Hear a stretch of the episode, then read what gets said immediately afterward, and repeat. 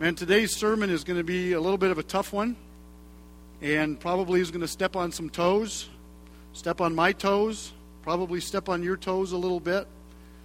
And, um, you know, one of the things that I struggle with a little bit when we talk about what we're going to talk about today, and I, I struggle with this more often than just today, is that I think our tendency, and I think especially today, our tendency and your tendency is going to be uh, to say that was a good sermon. It made a lot of sense. He's probably right.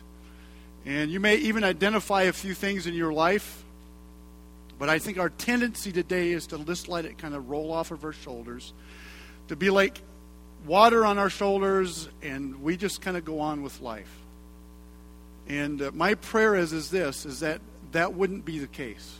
And I really mean that. That today, every one of us would allow this to be um, really real and that when we leave this place, that we don't leave it just like, man, it was a good sermon and it made a lot of sense, but that it would actually penetrate and it would actually make a difference and that we would actually change some things. Um, today's a little bit of a heavy or a weighty subject for me for some reason um, because I think it's probably one of the things that we struggle with um, more than anything in our culture, in our society, in our very nature. It's, I really believe it's a problem for a lot of us, if, if not all of us. I um, heard a story a couple of weeks ago. A guy was talking, and he was kind of talking about this subject. And uh, he told a story about his son. He had a son that was about a year and a half or two years old, and ever since his son was a very young baby, had a fascination for things that rattle. You know, you can get these little baby rattles, and you can r- rattle it in front of your your, uh, your baby's face and they giggle. And well, this son of his just had a fascination with rattles. So anytime they would do anything that rattled, he would just laugh and he would smile and he was just kind of taken by rattles. At about a year and a half old or two years old, whatever it was, he was walking and uh, the, the father said that he was in the living room and he looked out the living room window and his son was on the front porch, this little toddler, and he was just giggling and jumping up and down with delight, kind of looking down at the porch floor. And he was like, what has got his attention? What has captivated him so much that he's giggling and, and kind of jumping around there? So he walks out the front door and he says, he talks to his son and says, What are you, what's going on? You know, kind of asks him a question. And his young son looks down at the floor and says, My friend, come see my friend. And as he walks around the corner and around some furniture there, he walks over and here in front of his son is laying a rattlesnake coiled up, rattling its tail. And his son is like filled with delight overjoyed at his friend that has a rattle and completely taken in. True story. And as I thought about that story, use it in kind of a different context, but as I thought about that story, I thought about how many times, in the context of what I want to talk about today, is how many times are you and I seduced? Or how many times are you and I deceived into loving something, or being entertained by something, or being kind of sucked in by something? Or something that has become a huge part of our lives, how many times are we seduced into loving something that is actually incredibly dangerous for our souls? And like this young child, having no idea that what he was laughing at and what he was giggling at and what was taking his attention and bringing him much joy at that moment was incredibly dangerous, was in fact endangering his life. And I wonder sometimes as we look at today is if we have been seduced by things in our world and in our culture and in, in, in, in, the, in the way that we've lived and are involved in things and taken by things that are actually endangering our souls. And we have no idea. Here's kind of our key thought as we went through this series the last couple of weeks, since the top of your outline. And it is this, and you guys know this because we've went over it every Sunday. We are not a body with a soul. We're not a body with a soul, but rather we are a soul with a body. And that is important as we go through life that we understand that, that we embrace that as the truth. You are not a body that happens to have a soul, but rather you are a soul that happens to have a body. One day you're going to die, one day I'm going to die, and my body is going to disappear and it is going to decay back into the ground where it came from, and my soul is going, is to continue to live on. And many of us, and we hear this all the time, talk about, and we have done, and we have seen things where people detox their bodies, right? And we do all this crazy things. And what we've kind of wanted to, to uh, talk about for this series is not detoxing our bodies, but to detox our souls. To just take a moment and to look carefully at some areas. And to maybe take some time to detox our souls and to clear it away. And today we want to talk about detoxing our souls from idols that so subtly get a hold of us. So subtly get a hold of us. Exodus 20 is the Ten Commandments. The very first commandment is this. It says, You shall have no other gods before me. You shall not make for yourself an idol in the form of anything. Nothing at all in heaven, above, or the earth below, or the waters below. You shall not make an idol from anything. And there, in other words, he's saying there are no exceptions. Why is it that your souls and my souls, if we're honest, why is it that we're so vulnerable to idols? Why is it that we're so vulnerable to be pulled away from our Heavenly Father, being pulled away from the Creator of us in the universe? Why is it that we're so vulnerable to be pulled in different directions? Here's why. Whether you like this or not, whether you agree with it or not, and, and I can probably there's some of you here today that would say, no, that's not me. But here's the reality of who you are and who I am. And I don't care if you're 10 or 90 years old, this is you. You are a worshiper. Whether you recognize it, whether you like it or not, you were designed and created in a way by your Heavenly Father to crave to worship something. And whether you like it or not, you do worship something. That's just who we are. That's just the way God created us. God created us with a vacuum inside of us to fill by worshiping something. And ultimately, obviously, God has designed us in that way to worship Him, to allow Him to fill that void. But we are so susceptible, we are so easily misled and, and seduced to try to fill that hole, to try to fill that vacuum, to try to fill that need to worship with other things. Seduced. That's why. That's why there's so many people. That's why maybe there's some of us here today that our lives are completely full. That's why for some of us today, our plates are like heaping and overflowing with things to do and things to take care of and places to go. But if we would just stop long enough and, and identify some things, we would have to say, if we're honest, that my life in many ways is very empty.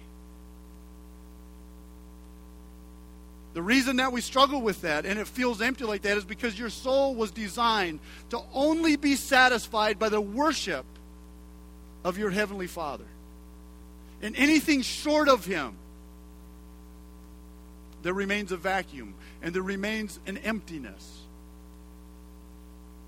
That's why one of the, the first commandments says, You shall not have any other gods before me. No idols from anything that exists. Put nothing before me. Deuteronomy 4, verse 16. Says, So do not corrupt yourselves by making an idol in any form. So important. Do not corrupt yourselves by making an idol in any form. And then it goes on to list a whole bunch of stuff. It says, Whatever, whether a man or a woman, an animal on the ground, a bird in the sky, a small animal that scurries along the ground, or a fish in the deepest sea. And when you look up in the sky and see the sun, the moon, and the stars, all the forces of heaven. Then I love what it says. Don't be seduced into worshiping them. See, here's where we get confused. And here's where we write ourselves off. Because we look at Scripture and as we look at the Old Testament and we look at even this verse, we say, well, you know what? And, and obviously. And our thought process is this I would never worship an animal, a small animal that scurries on the ground. I mean, come on, I don't struggle with that. I would never bow down and worship a star. I would never pray to the sun. Right? And as we look at the Old Testament and we watch how they made these images, these, these little figurines and these poles and these things, and it's kind of just like crazy to us. And we're like, are they stupid? You know, they were bowing down to a golden calf. And here's where we go. We say, well, you know what? I'm not even sure that idolatry is that relevant in our culture. I'm not even sure idolatry is really a battle for me because I would never worship an animal. I would never pray to a star. I would never set up a pole in my front lawn and go out and bow down to it. I just, we don't struggle with that.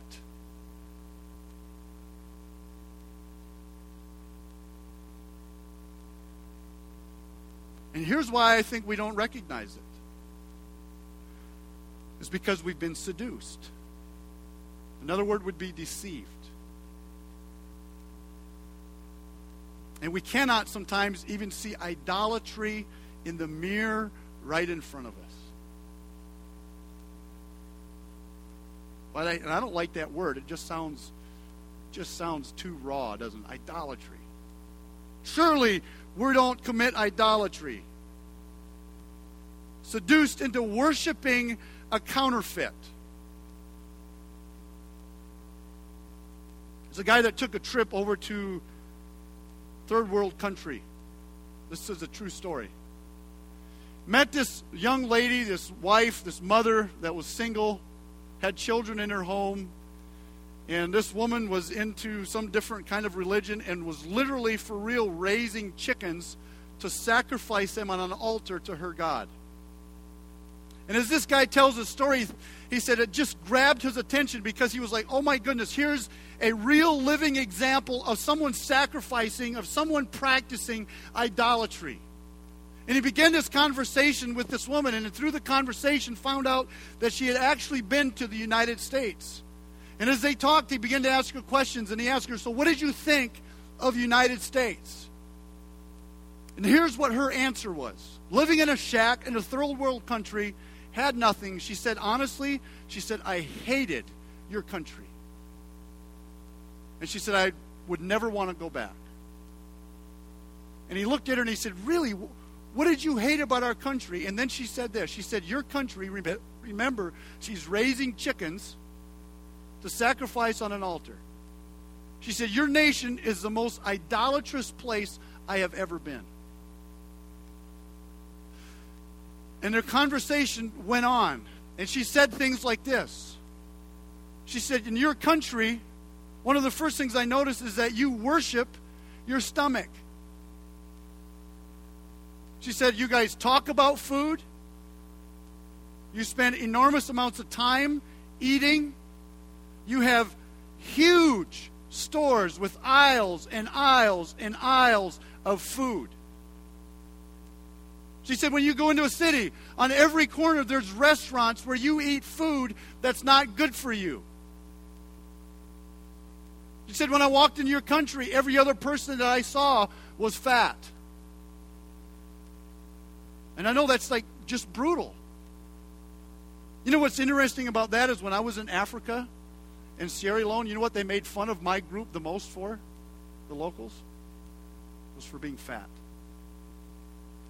They did. They would want to run with us, they would want to race against us or walk, and they would make fun of us for the condition of our health. And then she said the other thing that I noticed was when I was in your country is you have these huge stadiums where you hold these sporting events. And you spend piles of money to go into a stadium to eat more food that's not healthy for you, and you wear someone else's uniform and cheer wildly for a bunch of men running around on a field. And listen, I love sports too. And I'm going to go to some Clemson games. But if you ever stop and think about it, right?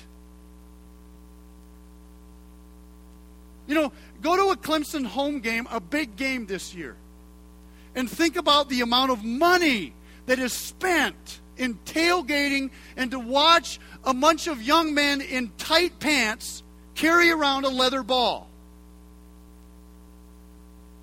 It's crazy.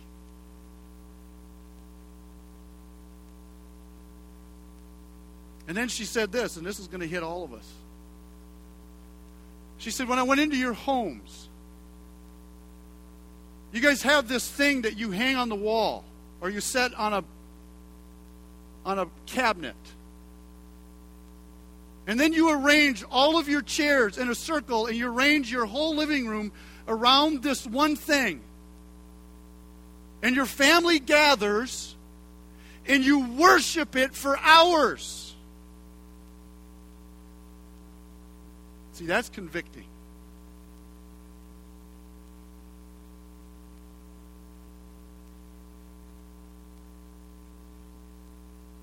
And as you look at this woman and you realize that story, you think, well, how she how could she not see what she was doing and being so judgmental?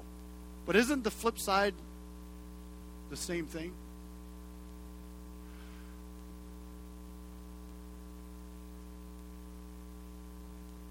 Maybe we do have a seduced soul. And here's the thing I know your tendency because I know my tendency. Is it is, is extremely easy for us to begin to justify. It is extremely easy for us to begin not only justify to justify but to compare to the people around us.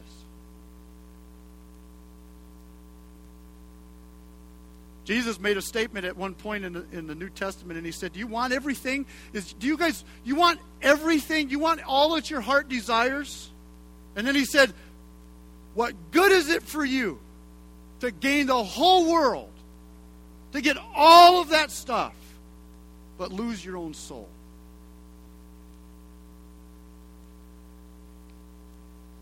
Maybe it is time for us to have a little soul detox.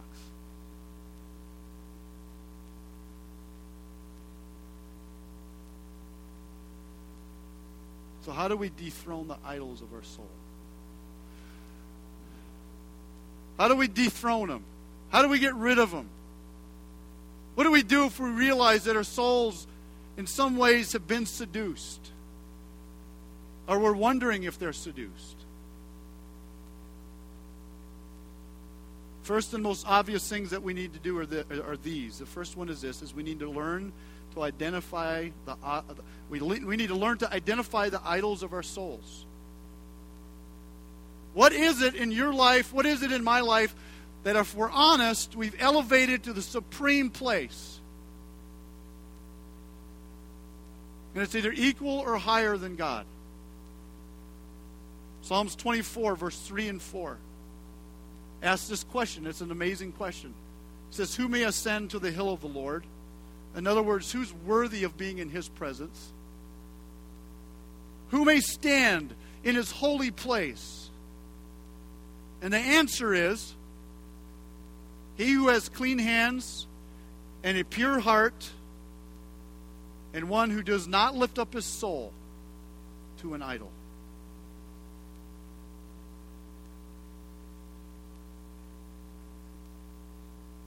Again, the challenge for us is to brush it off.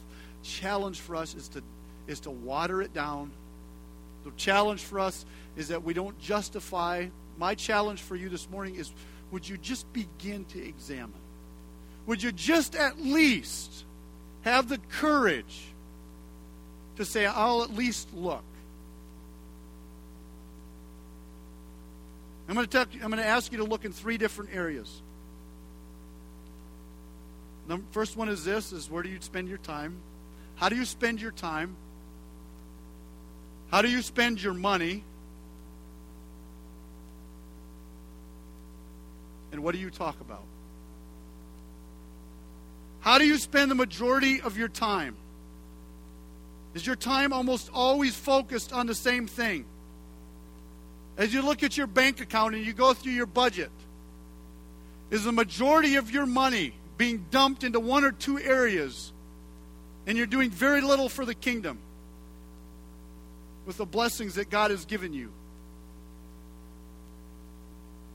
When you find yourself in a conversation with other people, does the conversation always drift towards one thing or another? And don't you think that as Christians, if we're in love with Jesus, that as we talk to other people, that our conversations would drift towards Jesus and towards the things of God? You know what? When you're young and you're in love and you kind of have your first love, where do your conversations lead? And where do they go with the people that are closest to you and friends that you're comfortable with? I know exactly where they go. They go exactly where your mind has been. They go exactly what your time is consumed with. Or does your conversation always tend to go towards your favorite hobby? Which hobbies, are nothing wrong with them. But your conversations might be worth paying attention to. I don't know what it might be for you, because we're all different. Maybe for some of you here today, maybe it's your home. And you are literally consumed with your home and your yard. It looks like, you know, yard day of the month every day. And everything has to be perfect, everything has to be pruned. I'm not saying not have nice places, but are you consumed with it? And it's all about how your house looks and how the inside looks and the smell and everything about it. Maybe for some of you here today, maybe it's your image. And it's the haircut, it's the tan, it's the hair, it's the shoes, it's the earrings, it's the, it's the nails, or whatever it might be. And you're consumed with what people think about you when they look at you. For some of us that have children, maybe it's your children. Granted, your children should be important. But your children should not be in a supreme place of your Heavenly Father. Should not be elevated to that place. And listen to me, parents, mothers. If you don't know God personally, you cannot give your children what they need the most.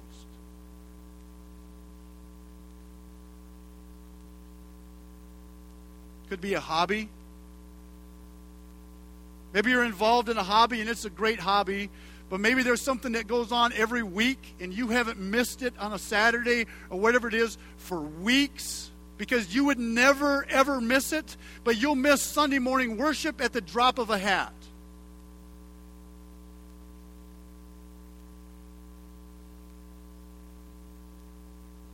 Here's another thing that steps on my toes. Probably step on some of your toes if your body posture, if your body is the most used to this position right here,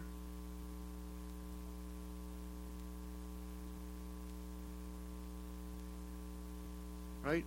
You guys know what I'm talking about, right? And the first thing that you do in the morning is grab that stupid little device and check Facebook or check your email or check your phone.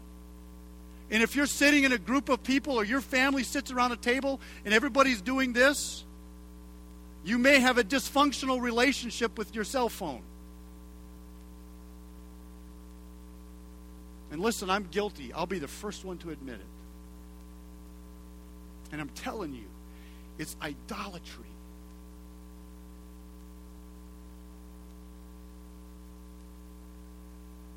It could be all kinds of things.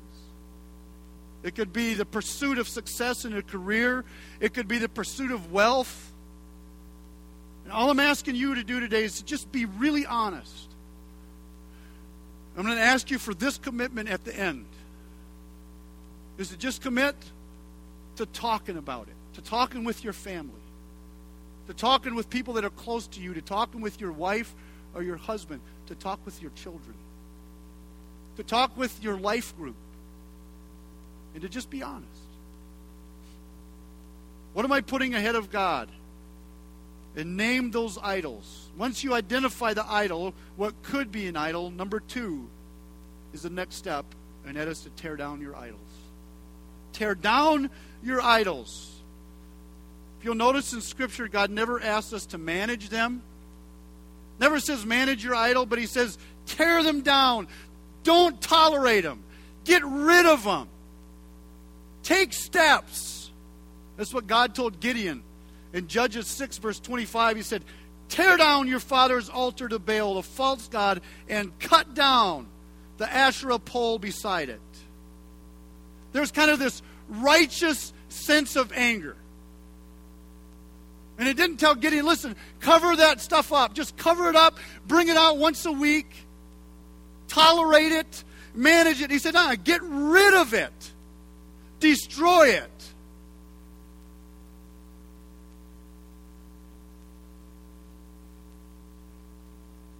It was a conversation of a mature Christian with another mature Christian, supposedly. And the one guy had immense wealth, had been blessed financially incredibly. I'm talking big wealth. And the guy that was wealthy was kind of bragging, kind of in a godly way, like we do sometimes. And he was saying things like, Man, I'm so thankful. God has blessed me, and everything that I have is from God. And he was making all these statements. And the other guy was looking at him, and in their conversation, he turned to him and he said, You know, I can imagine that with everything that you have and the way God has blessed you, that it's an enormous responsibility and weight that you feel to use what God has given you for His kingdom and to give back. And the guy that was financially wealthy turned to the other guy in their conversation said, You know, not really. He said, I don't get into the whole giving thing. You know, I just don't. And their conversation went back and forth and kind of like, Why would you not? And he said, Well, I just he just, and this is how it kind of ended up. He said, You know what? I love my money.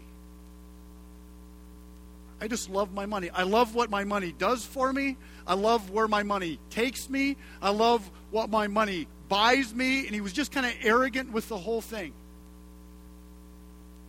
And the other guy turned to him and said, Well, you are aware of what Scripture teaches about finances and about your blessings and the things that God has given you. And the other guy said, Yeah, I, I understand what the Bible teaches, but I just don't care right now. And I love my money.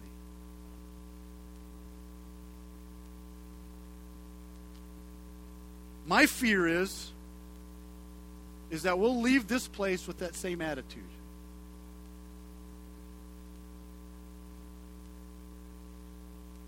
And I'd be willing to bet that some of you, if not most of you, including myself, have already had things pop in their mind and we say, yep, that might be a problem. The Question is, what are you going to do when you walk out this back door? You're going to have the attitude of what we think is ridiculous of this guy that had all that wealth? And say, yeah, probably it is a problem, but I love it.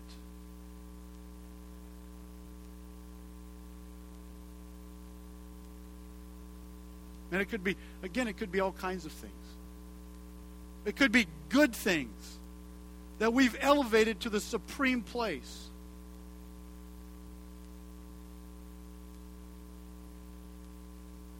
Listen, I'm, I'm going to say something because I'm not here to tickle your ears, okay? And I know this is a touchy subject. And this is not pointed at anyone because we've been involved in all kinds of things. But I see families that are consumed with sports with their children. And it's all they do. And we get this mentality in our culture that if I don't have my three year old on the polo team, they may not make the 2032 Olympics.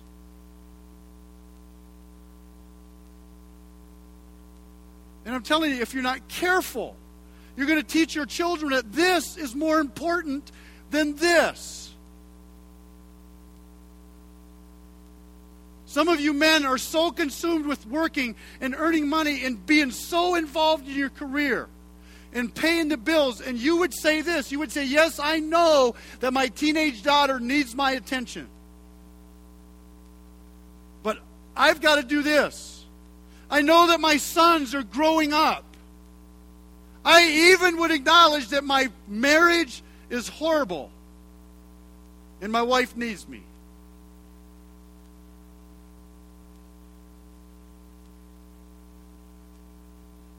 And work is my idol.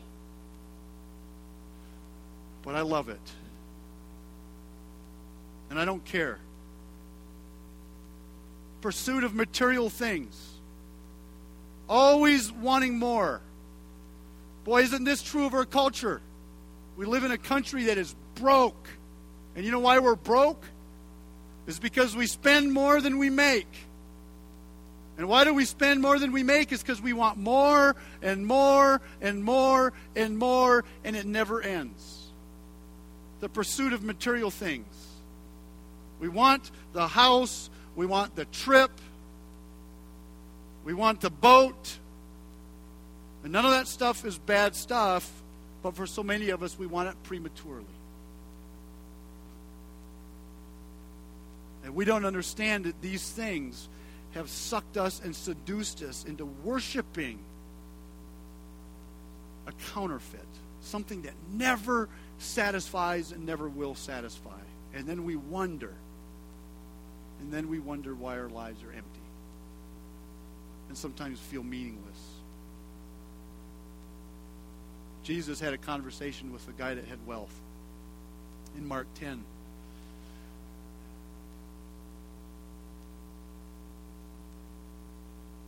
And in verse 21, it says, Jesus looked at him and loved him. And here's what you and I need to remember this morning is that God loves you.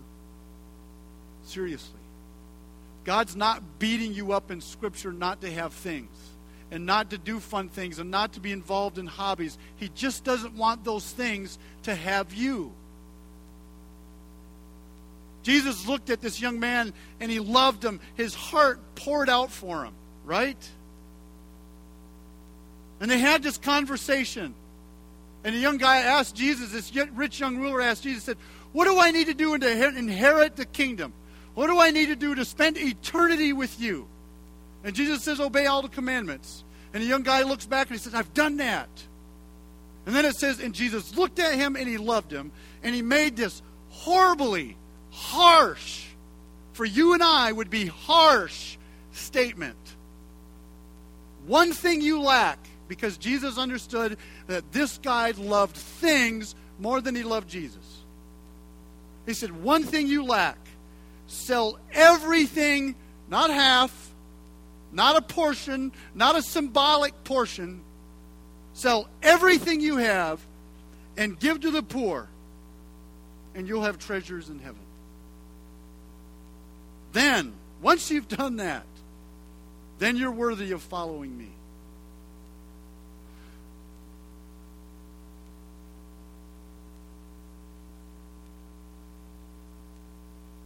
Jesus loved this guy enough to look at him and tell him that he was settling for and had been seduced, that his soul had been seduced. A lot like the guy that I talked about earlier. He knew it. He understood it. He realized it, but his his his attitude was like, you know what, I can't I can't do it. And he and the Bible says that he walked away sad because he had great wealth. I'm going to say something here that's very. Here, here's where you go, and here's where I go. We read that and we say, well, Jesus would never ask me to sell everything I have and give to the poor. And it's kind of like it's kind of like when we read that and we think of it in the context of me, it's like we just want to kind of clam, climb into a little shell and just close the doors and go home and shut the doors, turn on the TV, and distract ourselves, right? I don't know if Jesus would ask you to do that or not, but I do know this. And you can't argue with this. Is that Jesus would ask you to get rid of anything that is an idol. That Jesus would ask you to tear down anything and everything that has been elevated to the same level as Him. And again, that's an individual thing. When I could tell you stories of people that have realized that there's things in their lives and they took drastic steps. And sometimes we look at those people and we think they're crazy and they're radical. And you know what? They are crazy and they are radical. But they're radical and they're crazy for Jesus.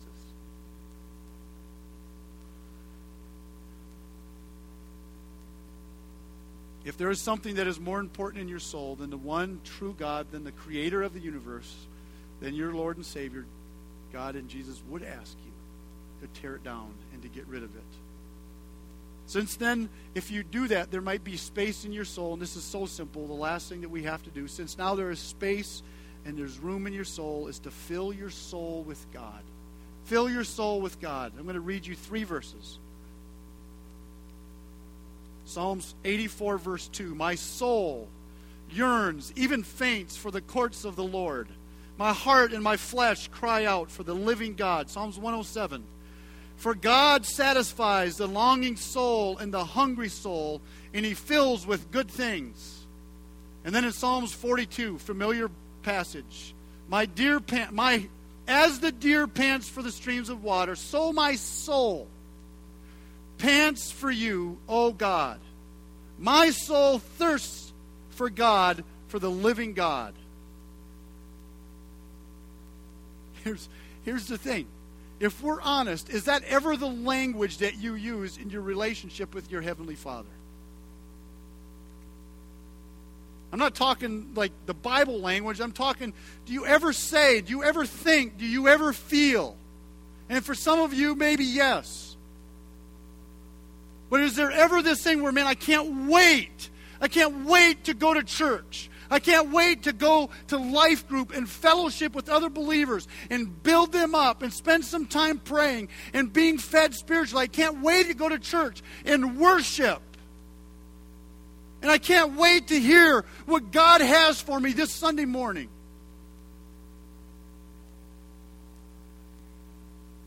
And I would say for a lot of us, that's not even maybe a part of our thought process. And maybe it is for some of you. Maybe I'm being too harsh. But isn't it for a lot of us, if we're not careful, that we have this yearning and this desire, not as much for God as for more things? More stuff, more clothes. Max Lucado tells a story about a fish. Stupid story, but it makes a point. And he says it was a fish that lived in the ocean. They took the fish out of the ocean and they put it on a beautiful beach. And then they asked the fish if he, or I don't know if it was a he or she.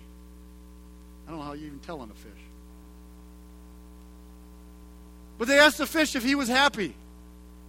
And of course, the fish wasn't happy. So they built the fish this mansion fish house and fish cars and a fish pool.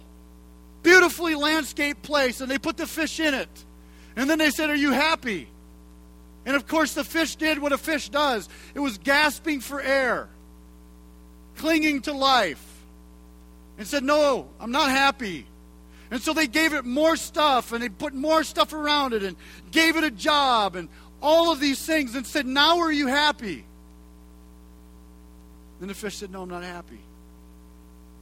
And you know why the fish wasn't happy.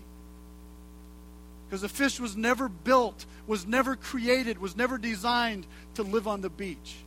The fish was designed to live in the water.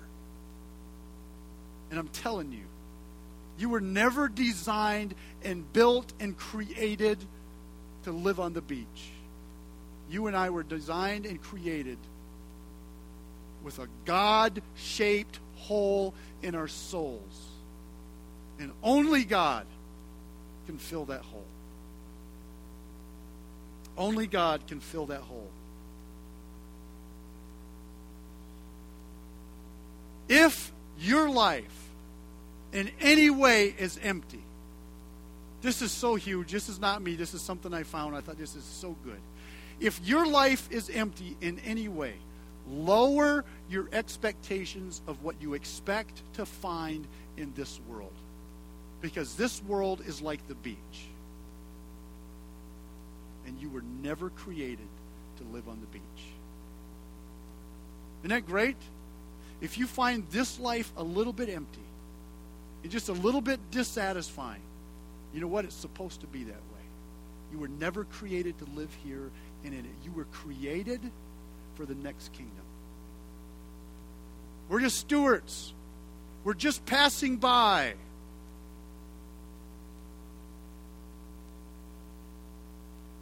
Your soul will never be satisfied by what this world has to offer. Never.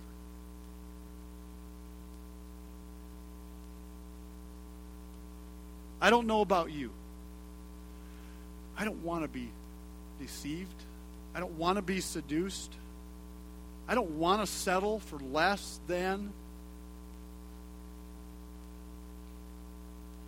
In just a minute, just a moment, we're going to start the music and we're going to take a, a, a couple minutes, just like we did the last two Sundays, to detox your soul. And I'd like for you as we as we do it today together is if you would just close your eyes, bow your head, and you would, with integrity and honesty, if you would begin to ask God to search your heart and your life for anything that might have been elevated to a supreme place. Can we do that? Let's bow our heads.